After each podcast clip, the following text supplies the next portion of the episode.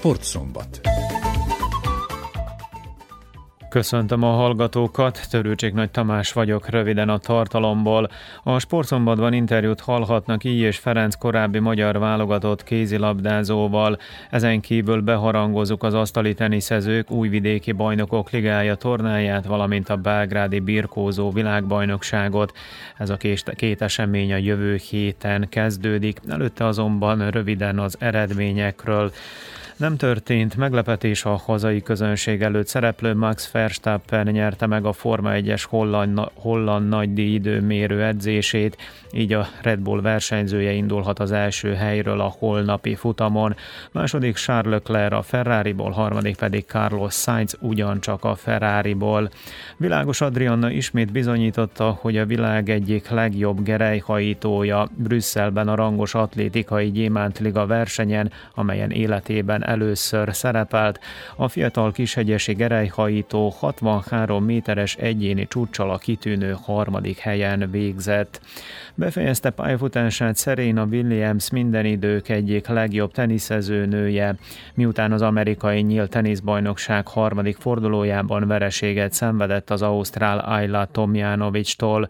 Kiesett is, mivel nem indult több versenyen, a 40 éves 23-szoros Grand Slam bajnok Williams az utolsó mérkőzését játszott az elmúlt éjjel, tehát az Ausztrál Ayla Tomjanovics ellen. Most egy zeneszámmal megyünk tovább, utána pedig kézilabda lesz a témánk.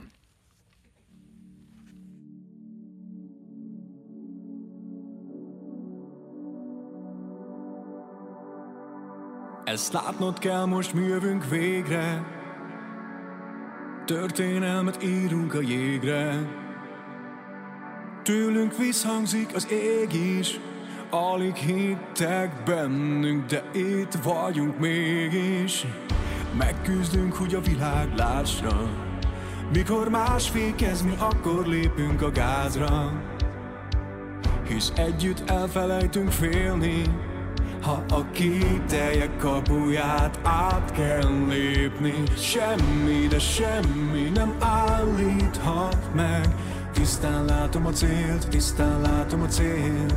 Semmi, de semmi nem állíthat meg. Tisztán látom a célt. Zászlót fel, most még a pálya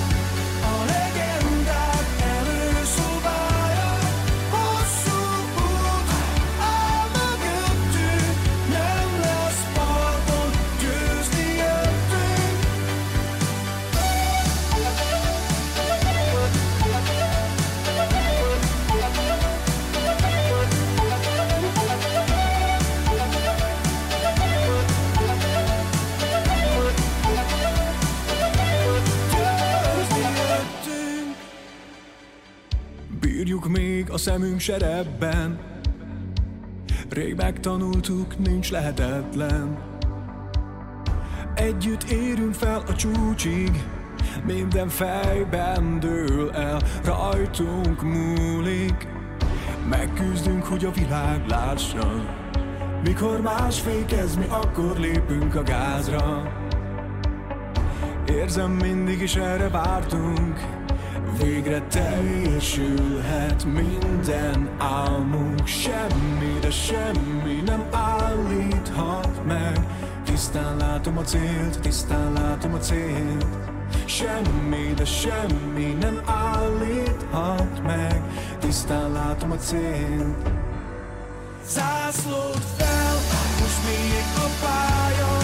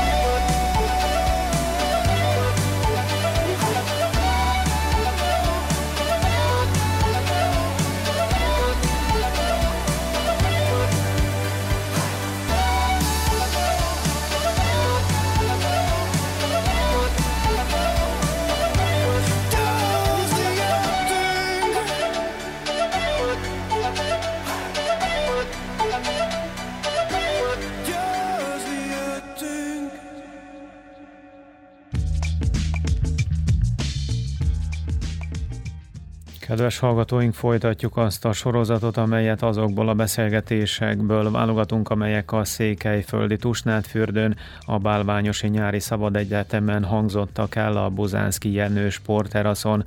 Az eseményt a Szerencsejáték ZRT és a Nemzeti Sport szervezte. Ezúttal I. és Ferenc egykori magyar válogatott kézilabdázóval hallhatnak beszélgetést, aki székelyföldi származású Csinta Samu erdélyi sportújságíró készítette ezt az interjút, amely a Sportrádió engedélyével kerül most adásba. Kétszeres olimpiai negyedik helyezett vagy, a három magyar csúcsklubba játszottál, kettővel bajnoki címet nyertél, kettővel nemzetközi kupát nyertél, magyar válogatott csapatkapitány voltál, és sorolhatnám, de itt én elsősorban nem egy kézilabdázóval vagy egy kézilabdázóról szeretnék beszélni, hanem arról a székely legényről, aki egyszer csak nekivágott félig meddig a nagyvilágnak és Magyarországnak is, és meg is hódította azt, és a te pályád nekem tökéletes bizonyíték annak a tételnek, miközben nyilván nagyon tehetséges játékos voltál, hogy hosszú távon egy pályafutást elsősorban nem a tehetség, hanem a karakter és a jellem határoz meg. Úgyhogy majd az első kérdésem az lesz, és tulajdonképpen az egész beszélgetés témája az lesz, hogy miért sikerült neked, miért pont neked sikerül, miért sikerül ilyen keveseknek. Ez lesz az első kérdésem, mert szóval egy rövid választ kérek erre, de van egy nulladik kérdésem is. Tudják, tudjátok, hogy ha azt mondom, hogy utánam srácok, arról, arról beugrik valami? Utánam srácok. Többeknek nyilván az egy ifjúsági magyar filmsorozat volt, nagyon sikeres a 70-es években, de ha neked azt mondom, hogy utánam srácok, szerintem valami egészen más ugrik be. Mi? Először is köszönöm a meghívást, és üdvözlök mindenkit. Igen, nekem ez különleges, sportoló életében mindig különleges, ha a Nemzeti Sport címlapján jelenik meg. És ez a szöveg a Nemzeti Sport címlapján volt a szerbiai Európa bajnokság egyik mérkőzése után előtt, egy nagy fénykép, és alatta, hogy utánam srácok, hát eh, nekem is le van mentve ez a kép, és az újság anyukámnak el van rakva, úgyhogy a, eh, nagy büszkeség, amikor az ember odájut, hogy a Nemzeti Sport címnapján szerepelt. Én azt gondolom, egy sportolónak vannak itt olyanok, akik, akik szerepeltek már, azok tudják. Azok emlékeznek erre. Hát és ez nem akármilyen fotó, és nem akármilyen szövegkörnyezet volt, tényleg mint egy ilyen, mit tudom én, klasszikus, vagy klasszicista, ógörög, vagy római szobron, te ott álltál előre, és jöttek utána a többiek, és mint egy harcos így mentél előre, és amikor megláttam ezt a képet, arra gondoltam, hogy ugye akkor voltál 30 éves, mert ez 2012. januári történt, hogy mondom, ez a srác nem igaz, hogy az elmúlt tíz évben mi mindent elért ahhoz képest, hogy jött egy, tulajdonképpen egy, egy, egy, egy kisfiú szinte az ismeretlenbe, és egyszer csak landolt Szegeden akkor az első kérdésem, miért pont neked sikerült szerinted? Ez jó kérdés. Ha, ha szerény akarnék lenni, azt mondanám, hogy szerencsém volt. Akkor a szerénytelen variációval rukkolj, kérlek szíves. Most már annál idősebb vagyok, és azt mondom, hogy, hogy nagyon sok kitartás kellett hozzá, munka, és a legvégén, legvégén azért ott volt a szerencse, de, de azt is mondanám, hogy olyan gyökerekkel jöttem meg azt, amit kaptam itthon, az nekem mindig töltett volt. Én 18 évesen érkeztem meg Szegedre, nem azt mondom, hogy bizonytalanságban, mert volt egy, egy ajánlatom, hogy Szegeden le, a felnőtt csapathoz, a keretébe inkább azt mondanám, de úgy mentünk a szüleimmel, hogy két táska becsomagolva, ha nem sikerül, akkor hazafele Kolozsváron az egyetemre beadom a jelentkezést, és ott fogok majd tanulni, meg kézilabdázni.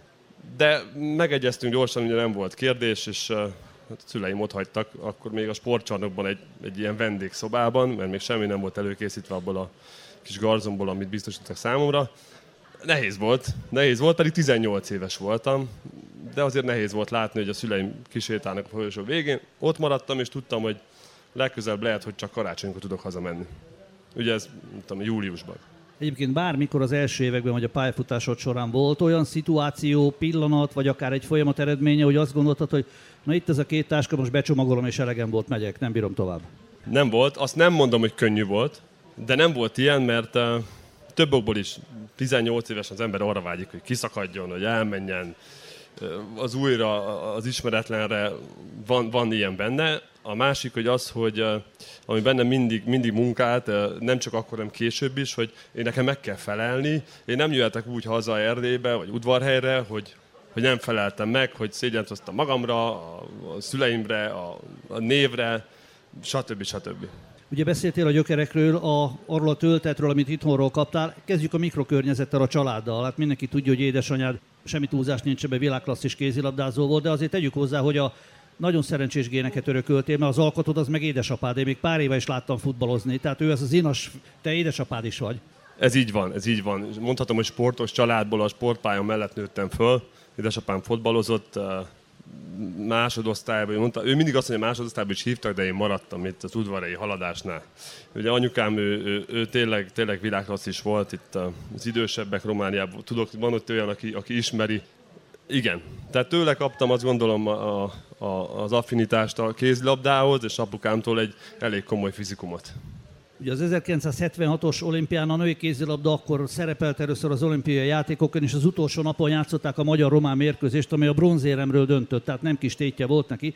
És ezen a mérkőzésen három játékos kimagaslott a mezőnyből, mind a három öt gólt lőtt, Sterbinski Amália, Toman Rozália és Miklós Magda, utóbbi édesanyád, kisebb bökköné, hogy édesanyád a román válogatott színébe lőtte ezt az ő gólt mennyire volt ez téma otthon? Egyáltalán, amikor, ahogy te felnőttél a 80-as években, azt úgy mennyire érzékelted, hogy itt valami nem klappol, hát mi magyarok vagyunk, Székelyföldön szinte mindenki magyar, de ez az ország földrajzilag most Romániában van, és anya is a román válogatottban játszott. Ezt hogy éltétek meg? Beszéltetek róla?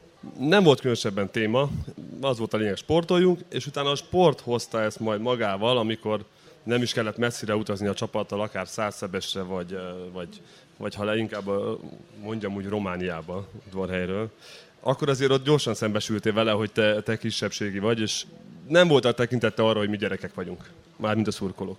Aztán a, a nyolcadik születésnapodra kaptál egy váratlanul becses ajándékot szerintem. Aznap bukott meg a Ceausescu rendszer. E, ez mennyire nyitotta ki akár a családba, akár neked egy nyolc éves gyereknek úgy a világképedet, hogy hoppá, most nyilván nem magadtól, de amit az emberek körülötted éreztek, mondtak a közhangulat, hogy hoppá, itt most valami más lesz. Emlékszel erre a szituációra? Hát gyerekként arra emlékszem, hogy nem mehetünk ki a házban majdnem egy hétig tévében láttuk, hogy, hogy mi történik, meg utána a városban. Elmentünk a rendőrséghez, hogy pisztolygolyót gyűjtünk, ha találunk, de nem, én, én túl kicsi voltam ahhoz. Viszont utána én azt gondolom, hogy elindult egy olyan folyamat, ami az én pályafutásomat mondjuk annyiba befolyásolta, hogy, hogy amikor lett egy Duna TV, akkor láttam a tévében először egy Pixeged Veszprém meccset.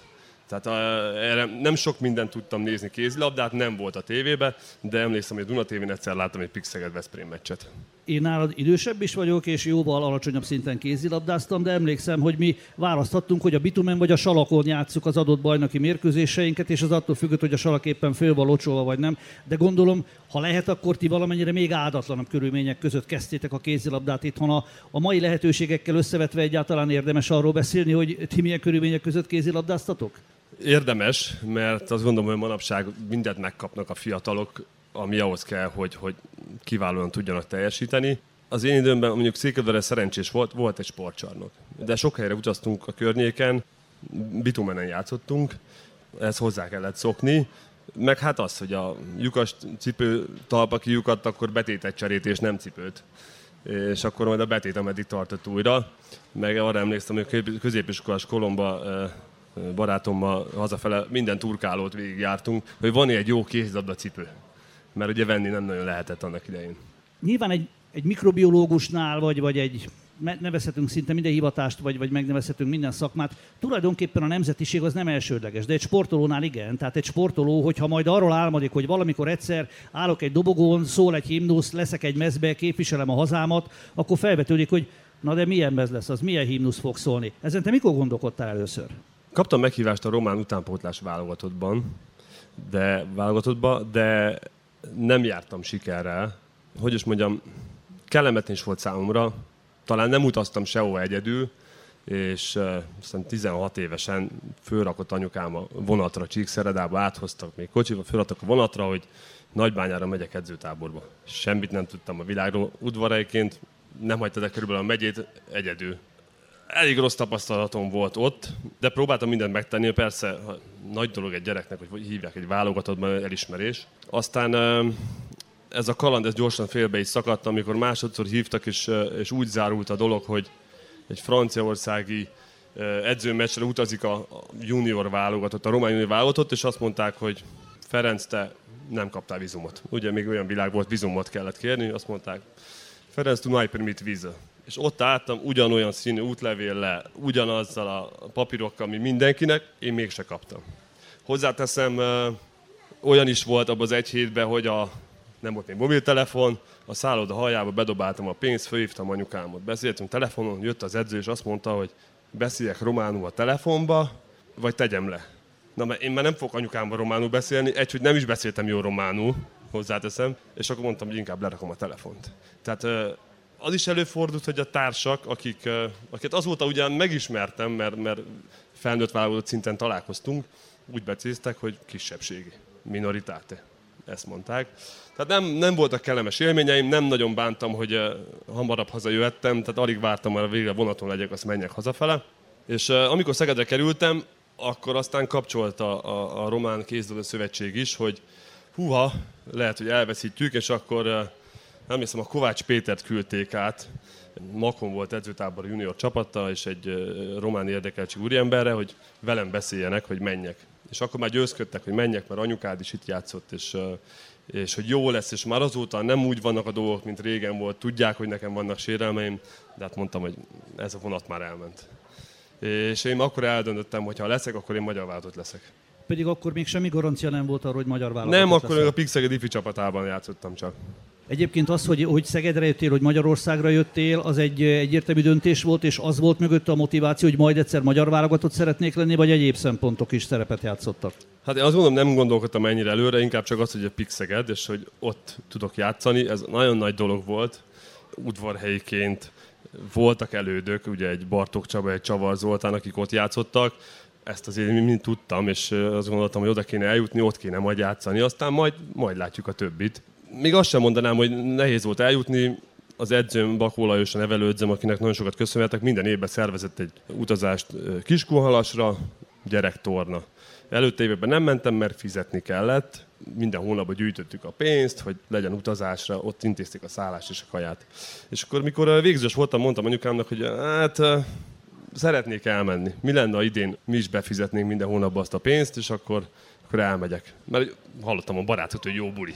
És abban az évben elutaztam, ott volt a Pixegednek egy csapata, vagy egy szegedi csapat, ott az edző azonnal szólt telefonon a Pixegednek, hogy gyertek, nézzétek meg ezt a gyereket, mert ez tehetséges. Másnap ott volt, elkérték az adataimat, mire hazaértem, már a szüleimmel már beszéltek. Úgyhogy amikor érettségizni mentem, akkor már tudtam, hogy én eldöntöttem magamban, én oda fogok menni, hatodik haszakad, és kaptam egy ilyen előszerződést, és akkor, ahogy leérettségiztem, egy hét múlva mentem. Tehát ilyen, mondanám, hogy ilyen egyszerű, nekem szerencsém volt, mondom. Tehát ott az az ember ott volt, az, edző felfigyelt. És ezek a nevek úgy belém rögzültek, hogy az egy tesi tanár volt, a, a Savanya Feribá, hogy tudom, hogy ő kinek szólt, hogy sok, sok embernek tartozom ilyen szempontból köszönettel, mert ha ő nincs pont ott, akkor, vagy ő nem telefonál, akkor nem úgy alakulnak a dolgok. Közös barátunk mesélte, székely barátunk, ráadásul néhány sör után, tehát lehet, hogy nem a te meghatottságodat tolmácsolta, hanem a saját magáét, és azt mondta, hogy a, mesélted neki, hogy micsoda érzés volt először belépni egy olyan válogatott öltözőjébe, amire az, van, az ajtó az van erre, hogy hun. Emlékszel erre? Emlékszem. Hát engem is meglepetésként ért, hogy, hogy, hogy magyar válogatott leszek. A Skalicki Lászlónak köszönhetem, hogy, hogy beívott a válogatottba. Ő ezt akkor megtette már, amikor még az állampolgárságon még meg sem volt. Elhívott egy összetartásra, és azt mondta, hogy dolgozzál így, csináld.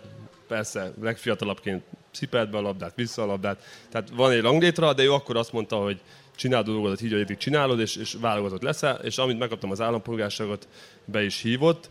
Csehországban debutáltam egy, akkor karácsonyi kupának hívták. Hát igen, igen, az embernek azért pályára lép először, már mikor meglátja az öltözőt, tudja, hogy most lesz, himnusz lesz, izgul.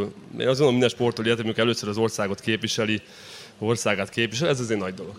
Szerintem nagyrészt úgy élünk, hogyha hallunk egy dátumot, akkor arról asszociálunk azonnal valami eseményre, történésre, személyre. Tehát gondolom, hogy azt mondják, hogy 1222, akkor azt mondod, hogy az aranybulla. Ha neked azt mondják, hogy 2004, az az aténi olimpia, vagy a népszavazás? Nekem az aténi olimpia. Igen, mindenáron szerettem volna ott lenni. Ugye, addigra még csak fél éve, fél éve voltam válogatott, mert decemberben, 2003 decemberében lettem válogatott, következő év olimpia, tehát az az igazság, hogy én akkor sem hittem el, amikor a repülőtéren, a mozgó lépcsőn mentem föl, attól tartom, ott fogok lesérülni, vagy, vagy valami történik, mert nem lehet, hogy én olimpiára fogok kijutni fél évvel azután, hogy válogatott lettem. De itt is szerencsém volt, azt kell, hogy mondjam, mert, mert nagyon nehéz helyzet volt a Skalicki László, de úgy döntött, hogy a fiatalt viszi el, mert, mert voltak problémás idősebbek, akik maguknak kiarcolták, hogy ne legyenek keretbe. Igazából, és mindig csak egy hely el, előre léptem. Persze hozzáteszem, hogy, hogy mindig szerettem azért edzeni, hajtani, küzdeni, és az Athini olimpia azt gondolom, hogy olyan szempontból nagy tanulság, hogy voltam egy olimpián, nulla gólt lőttem. De fiatalként úgy, hogy tíz válogatottságom volt kb. előtte, lehet, hogy még annyi se, egy meccs kivételően minden meccsen keretbe voltam, és azt gondolom, hogy a védekezésbe tettem hozzá, és most a Covid alatt nagyon sok meccset visszajátszottak a, a magyar tévén. Hát rossz volt nézni, ahogy, ahogy védekeztem. Igen, idősebb fejjel, meg, meg tapasztalata azt mondom, hogy úristen, ez a gyerek mit csinál? Hát voltam, negyedikek lettünk, nem tudom elképzelni, hogy hogy, de azok lettünk. Hát úgy, hogy a, a kulcsmeccsen dél a második fődőben volt egy olyan kegyelmi periódus, amit 10-1-re megnyertetek, és azért abban a védekezésben részed volt, mert egy gólt kaptunk. Igen, de, de jó védett a Szatmári Jani, és ott igen, volt egy korosztály, ugye egyel fölöttem lévő korosztály, aki, aki akkor volt a csúcson, és azt támogattuk mi meg egy 80, 81-es korosztálya, vagy 82-es korosztálya. Azért beszéljünk a másik 2004-es eseményről is. Pontosabban arról, hogy azt te hogy élted meg székelyként, már Magyarországon, már valamennyire megismerve a magyar valóságot, benned ez mekkora törést okozott, mennyire, mennyire értetted, vagy érezted, hogy mi ez, mi, hogy mi történt ott? Ezt nehéz megmondani, hogy én már ott voltam Magyarországon, fiatalságom legjobb éveit éltem, de azért itthonról kaptam híreket, és én azt gondolom, hogy itthon nagyon örültek volna, hogyha, hogyha úgy alakulnak a dolgok. Hogy mondjam, én nem láttam a szüleimben elkeserettséget e, e, ezzel a szempontból. Az emberek edzettek már, azt gondolom, tehát hogy megedződtek, annak ellenére, hogy, hogy nem esett jól senkinek, de ha azt nézem, hogy hosszú távon mégiscsak mondhatjuk, hogy egy nemzet vagyunk, azért, azért most már ezt elértük. Az nyilvánvaló, hogy most már túl vagyunk. Remélem legalábbis én is, hogy túl vagyunk ezen a sokkon. Én igazából, amikor, amikor megismertelek, és utána egy-két éven keresztül azt mondtam, hogy ilyen rendes srácot, aki ennyire csak melózik, leszegi a fejét, csendben van, csak laboratóriumban lehet előállítani. Aztán a 2008-as norvégiai eb amikor a spanyolokat megvertük, és nagyon jó játszottál, lőttél 7 gólt, és a következő meccsen kikaptunk a németektől, egy tisztes helytállás volt, és jöttetek lefelé, meg mentem be a pályára, és úgy mondogattam, hogy jó volt, az jó volt, és mindenki mondta, hogy jó volt, jó volt, jó. Rám nézt, és majdnem letépted a fejemet, és azt mondta, jó volt a ló, tuszt, most fogalmazzunk így. És akkor azt mondtam, hogy na, felnőtt ember lett az éjes Feriből ezt az érési folyamatot te érzékel? Tehát, hogy idejöttem, kisrác vagyok, örülök, köszönöm, nulla gól, ott lehetek, és aztán egyszer csak azt mondom, aló, Hát igen, a 2008-as EB azt gondolom, hogy az egyik legjobb világversenyen volt az első között. És ez egy folyamat, jól mondtad te. Főleg, főleg erdélyek vannak itt, székelyek, és a, nem tudom, hogy ti hogy éltétek meg, de én Magyarországon is kisebbségnek éreztem magam nagyon sokáig nem csak azért, mert hogy néha-néha lerománoztak, vagy ezt megszoktuk, én azt mondom, ti is megszoktátok, hanem a kisebbségi létből egy kisebbségi érzés fakadt, és amit mondtam neki, hogy nem hittem el, hogy én olimpiára fogok kijutni, hát azt hittem utolsó pillanat fogok elesni a mozgólécsön, és akkor nem tudok kimenni, hát nem lehet, hogy, hogy nekem sikerül. Ebből kitörni nagyon hosszú idő volt. Vannak itt a rokonságból is, és ők ismernek, tudják, amikor a Magyarországra, hogy hogy éltem, meg honnan, hova jutottam. Nagyon sok idő kellett, hogy, el, hogy belássam, hogy van tehetségem, stb. Nagyot léptem előre, de azt gondolom, hogy sokkal több is lehettem volna, hogyha nem ezzel a kisebb, kisebb rendűségi érzéssel indulok. Ha bár a végére kiforta ez magát, de mégis, mégis azt gondolom, lehetett volna ennél több is. Ha azt látom, hogy mennyi magabiztos sportoló van, és, és tényleg csak mindent ennek szentelnek, és nem számít semmi. Még hozzáteszem, hogy én olyan ember vagyok, aki, aki próbál megfelelni másoknak is, ezért, mondom, ezért szavazott meg a csapat is csapatkapitánynak a válogatottban, mert ők tudták, hogy én kiállok értük, hogy utolsó pillanatig küzdeni fogok, de a, a igazán nagy sztárok azért ennél önzőbb emberek, én azt gondolom. Igen, tudom, hogy egyszer anyukád is mondta, hogy jobban figyelj magadra, ugyanakkor most megleptél, mert ahány interjút olvastam veled, azt a klisé hülye kérdést szinte mindig feltették, hogy van benned hiányérzet, és én azt gondoltam, hogy okkal azt mondod, hogy nincs, de ezek szerint mégis van. Mi lehetett volna az a több? Nem a pályafutásban, mert, mert, mert az, ez csapatjáték hanem, hanem ebben talán, talán, hogyha kicsit önzőbb az ember, önzőbb, nem is tudom, mit mondjak, önzőbb, igen, lehet, hogy egy picivel jobb játékos lettem volna, viszont én azt gondolom, hogy azzal, amilyen személyiség voltam a pályán, a pályán kívül, rengeteg barátot tettem szert, és, és most a sport után azt gondolom, ennek nagyon nagy hasznát veszem. 2009. februárjában a Veszprém játékosa voltál, akkor, amikor Marian Kozmát meggyilkolták, és a, a Veszprémi szurkolók amilyen őszintén és mélyen gyászolták ezt a román sportembert, azt olvastam román ö, sajtóvisszangokat, nem erdélyi, hanem regátbéri sajtóvisszangokat, hogy egészen megdöbbentek arra, hogy román ember Magyarországon ilyen megbecsülésnek örvendett, és átrendeződött a képük a szomszédról. Te ebből érzékeltél valamit, hiszen részt vettetek a temetésen is Bukarestbe. Nem most volt már, és mégis nagyon nehéz beszélni róla. Igen, érzékeltem belőle, hiszen ugye én román sajtót el tudtam olvasni, és eljutott hozzám a hírek is, és tényleg akkor, akkor úgy tűnt, hogy, hogy közeledett egymáshoz ez a két nép és a, a gondolkodás. A Marian ilyen, ilyen volt egyébként, olyan ember volt, hogy mindenki szerette az egész város a, a csapatba, és nagyon sok időt töltöttünk együtt, mivel én beszéltem románul, és uh, tudtunk kommunikálni, és hát imádnivaló ember volt nagyon fiatal volt még, azért élte az életet, de, de egy tiszta lelkű, jó lelkű gyerek volt. Nem csak velem, a családommal összebarátkozott mindenkivel. Ez egy nagy trauma volt. Én nem gondoltam volna, hogy, hogy ilyet fogok megélni egy kézlabda csapatban. Nem is tudom, hogy volt-e hasonló esemény kézlabda csapatoknál. Egy nehéz időszak, megmondom őszintén, a leg, legnehezebb talán az volt, amikor az apukája megérkezett Veszprémbe, Hát szinte bújdok voltam, hogy beszélnem kell vele, mert uh, hát tudtam, hogy engem fog keresni, akivel tud beszélni. Azon az éjszakán vagy hajnalban én hívtam föl. Először Marian egy barátját, mondta, hogy ő majd felhívja az öreget, és beszél vele. Na de hát engem hívott rögtön utána. Ott ültem a kórházba, és uh, hát mondtam neki, mi történt. Tehát meg sem tudtam szólani jóformán. Nagyon nehéz időszak volt, és uh, utána Mocsai Lajos, eh, hogy mondjam, a pedagógiájával valahogy kirángatta ezt a csapatot a, a, a, a mély gödörből, legfőképpen azzal, hogy szerintem rábízta, hogy ezek az emberek majd, majd megoldják, és nem erőltetett semmit. Temetésre elmentünk, nagyon nehéz időszak volt, és ugye szombaton mérkőzést játszottunk egy hét múlva, egy olyan teltházas mérkőzést Veszprémben, amit azóta is sokan emlegetnek. Nem a mérkőzés nívója miatt, hanem, hanem tényleg. És hát a, legfurább az, amit szoktam embereknek mondani, hogy akkor lett sik Veszprémnek szurkolni Magyarországon. Addig is óriási nézőtábora volt, meg szurkolótábor az egész országban, de akkor, akkor mindenki Veszprém szurkoló lett, mindenki együtt érzett a Veszprémmel. Hát igen, van, van az a társaság, akik akkor ott játszottunk, azokkal bármikor találkozunk, tudjuk, hogy minket összeköt valami, egy ilyen rossz, rossz esemény, de mégiscsak összeköt minket bennem még azelőtt uh, fogalmazódott meg ez a kérdés, vagy ez a felvetés, mielőtt itt a Kozma ügyet tematizáltát volna, tehát ezzel kapcsolatos. De akkor inkább csak kiegészítést képpen mondom, hogy uh, készítettem egy anyagot Magyar Nemzetnek, azt hiszem, igen, a Kozma családdal, a Kozma apukájával, azt hiszem tízesztendőre, a tízesztendővel az események után. És uh, az öreg Kozma túlzás nélkül könyvelábat szemmel beszélt rólad. Tehát miközben úgy többé-kevésbé tudtam, hogy te voltál az, aki a hírt adtad neki, meg éppen a, a román nyelvtudásod értelmében vagy miatt, hogy mondjam, ti voltatok a legközelebb egymáshoz. Ettől függetlenül ismerve maradjunk annyival, hogy a, a román sportolók, magyar sportolók iránti averzióit egészen meglepő volt. Ha nem egy ilyen tragikus eseményről lenne szó, akkor azt mondanám, hogy szinte operetszerű volt ez a, ez az egymásra képletes egymásra borulás, ez a, ez a könnyes emlékezés. Szóval szinte, szinte a gyermekeként beszélt rólad.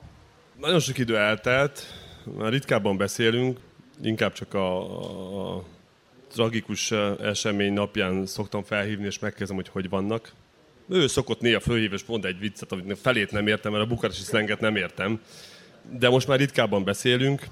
Biztos, hogy nem, tehát elképzelni nem tudom, milyen lehet elveszteni egy gyereket, úgyhogy a, a családnak a, a szeme fénye kiváló sportoló, támogatta a családot, stb. Én azt mondom, hogy ő akkor, ő, és mondta is, hogy mindannyiunk, akik csapattársai voltunk, azt a meg a, főleg akik a, a fiával napi kapcsolatban voltak, és mint mondtam, mi úgy voltunk a, a Marianna, hogy meccs után, a, inkább azt mondom először, hogy hogy néz ki, Veszprémbe vagy, Magyarország top klubjába kézlabdázó vagy, minden hétvégén tele van a lakásod. Ha tíz szobád lenne, azt is elfoglalnák, mert a család jön, meccs van, veled örülnek minden percet. Ő ugyanígy volt, a szülei nagyon sokat meglátogatták, és akkor meccs után, mire mi hazaértünk a csarnokból, már ők ott voltak a mi lakásunkban, mert szomszédban laktunk, és, és többször együtt, együtt szórakoztunk, vacsoráztunk, stb. Úgyhogy főleg ezekkel a srácok, akikkel ő így együtt volt, azokat talán így a, a fiainak tekintette akkor, és azóta is így gondol ránk. A pályafutásod hiányérzet nélkül nagyon sikeresen lezárult, és szinte természetes út vezetett oda, ahol most vagy, hogy a Trianoni határon túli kézilabdi akadémiai rendszer vezetője lettél. Ami egyrészt rád van szabva, másrészt nagyon keskeny mesdjén kell végigmenned, hiszen egyrészt nem örülnénk neki, gondolom te se, én se, hogyha a magyar kézilabda segítségével, hátországával nevelnénk játékosokat a román, a szerb és a szlovák válogatottnak, akiket ellenfélként látnánk viszont a világversenyeken. Másrészt én annak se örülnék, és tudom, hogy te se, hogyha magyar klubok idejönnének és lerabolnák a, a székely kézilabdát, és 14-15 éves gyerekeket csábítanának el, kiszakítva a családi környezetből, és aztán megtörtem visszaküldenék őket öt év múlva, hogy figyelj, nem sikerült. Mi a megoldás? Hogy kell ezt csinálni? Nehéz kérdés. Válaszolni se lehet konkrétan rá. Először is azt gondolom, hogy az a kérdés, hogy román válogatott, vagy szlovák válogatott lesz, vagy magyar válogatott lesz, a mai világban, Európai Unióban ezt nem lehet szabályozni, azt gondolom. Majd a szíve eldöntés, én azt gondolom, hogy itt a környéken ez rendben van. Ez rendben van. Azt gondolom, most más világban, mint régen, nap minden tudják követni a, a magyar top csapatokat, és nem is a Dinamo Bukarestbe vágynak játszani, hanem, hanem Magyarországra. Ha nem sikerül a, ott teljesíteni, akkor lehet, hogy itt kötnek ki, de, de, de egyébként azt gondolom, ez rendben van. Nem hiszem, hogy külön kellene foglalkozni. A, a másik kérdés az, hogy az én véleményem, a saját példámon kiindulva, nem szabad túl korán kiszakadni messze is van, főleg, főleg Erdélyből, most ugye Székelyudvar környékéről, ha beszélek elmenni valamelyik akadémiára a gyereket elengedni, 500, 600, 800 kilométer, és azt gondolom, hogy a, a, a leglényegesebb rész kimarad, amikor a szülő támogathatja, amikor serdül a gyerek, amikor kell neki támogatás. Hiába mondja, hogy nem, de, de traumákat él meg, meg, meg problémái vannak a beilleszkedéssel, stb. Akkor elküldjük. Hiába megy az anyaországba. Még most is van néha azért, hogy, hogy megkapja, hogy esetleg román. Még ha jópofa, jópofa viccnek is szánják, de ez benne marad. Szülők messze itthon dolgoznak azért, hogy ott lehessen, nem tudják úgy látogatni, stb. És az a tapasztalat is, hogy nagyon sokan nem is elbuknak, hanem nem tudják befutni azt, amire, amire, ami lehetne belőlük. És én ezt próbálom erősíteni minden régióban, ahol mi jelen vagyunk, hogy nem kell túl korán. Ha tényleg annyira tehetséges, akkor, akkor igen, menjen, de, de nincs, nem, nem túl késő, azt gondolom. Én 18 évesen mentem, rengeteget köszönhetek a nevelőedzőmnek, főleg fizikálisan, ahogy, ahogy, ahogy, ahogy dolgozott velünk. Megcsináltam egy karriert egy komolyabb sérüléssel. Nem kell túl korán. Nem kell túl korán. Az, hogy taktikailag érjen, meg szakmailag érjen, arra, arra még ráér. Arra még ráér. Én javaslom annak, akik sportol a gyereke, nem, nem szabad túl. Maradjon itt, adjuk meg neki a, azt a gyökeret, amit én azt gondolom, hogy nek, engem előre vitt. Ahogy a szüleim neveltek, ahogy, itt, ahogy én felnőttem, az nekem hasznára vált. Hogyha nagyon korán elmegy, lehet, hogy ezt nem kapja meg, és te nem tud ebből merítkezni.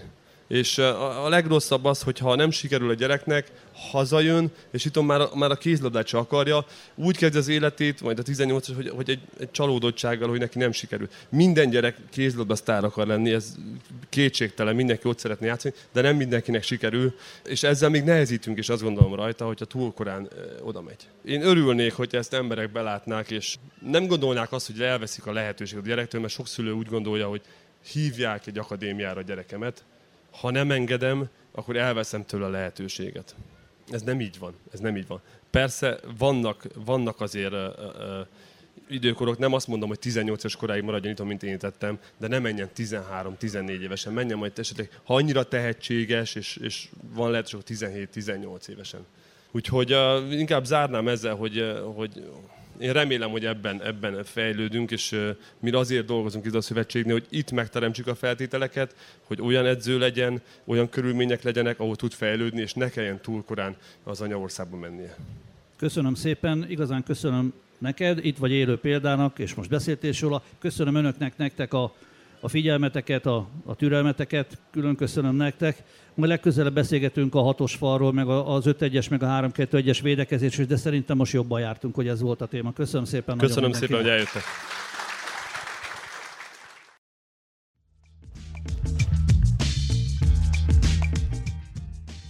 A zeneszám előtt így és Ferenc egykori magyar válogatott kézilabdázóval hallhattak beszélgetést. Két eredmény a külföldi labdarúgó bajnokságokból, Angliában Everton, Liverpool 0-0, illetve Olaszországban Fiorentina, Juventus 1-1. Egy eredmény a férfi kosárlabda Európa bajnokságról, Németország, Bosznia 92-82, negyed óra múlva, tehát fél hatkor kezdődik Prágában a Csehország-Szerbia csoportmérkőzés, két eredmény Splitből, ahol a női vízilabda Európa bajnokság zajlik, Magyarország, Románia 22-0, illetve Izrael-Szerbia 15-4. Három csapat részvételével kedden és szerdán asztali tenisz bajnokok ligája tornát rendeznek Újvidéken. A továbbjutást majd az első helyezett harcolja ki. A részleteket Dan Fracile, a Noviszád elnöke mondja el a folytatásban. Drugi put stanoteniserke Novog Sada uzastopno počinju evropsku sezonu u grupnoj fazi Lige šampiona. A Novi Sad asztali teniszezőnői egymás után másodszor kezdik meg az Európai Kupa szereplést a Bajnokok Ligája csoportkörében. Tavaly Franciaországban, Metzben szerepeltünk, az ottani csoportban a harmadik helyen végeztünk. Azzal az eredménnyel nem jutottunk tovább a BL-ben, viszont a második erősségű nemzetközi kupában, az Európa kupában folytathattuk az idényt, melyben egészen az elődöntőig meneteltünk. Sad smo ponovo u grupnoj fazi Lige šampiona i ovoga puta prvi put Megint a Bajnokok Ligája csoportkörében vagyunk, és ezúttal hazai közönség előtt játszhatunk, ami óriási előny. Asztali teniszben 30 év után jut el ismét Újvidékre a Bajnokok Ligája. A Spen sportcsardok első emeleti kis termében állunk asztalhoz, több mint 500 szurkolót várunk a keddi és a szerdai találkozókra. Prvi meč veoma težak već na startu, verovatno protiv favorita. Már az első mérkőzés nehéz lesz a spanyol Reus együttes ellen Taragonából, amely favorit. Ezt a csapatot tavaly az Európa Liga negyed döntőjében ugyan búcsúztattuk, de ezúttal sokkal erősebbek lesznek, mivel szerződtették az Európa bajnok Brit Erlandot. Van egy csilei asztali teniszezőjük, valamint egy spanyol válogatott játékos Sara Ramirez. Ez az első találkozó kulcs kulcsfontosságú lehet a továbbjutás szempontjából. Meč protiv austrijskog Villacha je Az osztrák Villach elleni meccs lesz az, amelyben több esélyünk van. Ez tulajdonképpen egy szerb-horvát együttes. Ott játszik a mi korábbi csapatkapitányunk Fenyvesi Anna Zsófia, a szerb válogatott Dragana Vignyevics, valamint Ivana Malobabic, aki a legjobb horvát pingpongozó. Naš cilj jeste plasman u drugu rundu takmičenja, to bi bilo onda Az a célunk, hogy kiharcoljuk a továbbjutást a bajnokok ligája második szakaszában hazába. Ehhez az első helyen kell végeznünk, de ha nem sikerül, akkor az Európa kupában folytatjuk a szereplést. A Noviszán csapata szokásos felállással, tehát Maxuti Anettával, a csapatkapitány Tiana Jokicsal, Bezzegrékával, valamint Erdélyi Anna Máriával áll ki. Erdély korábbi válogatott asztali teniszezőnk Portugáliában él, és az előző szezonban csak egy mérkőzést játszott nálunk. Idén több lehetősége lesz, és ez egy nagy erősítés a számunkra.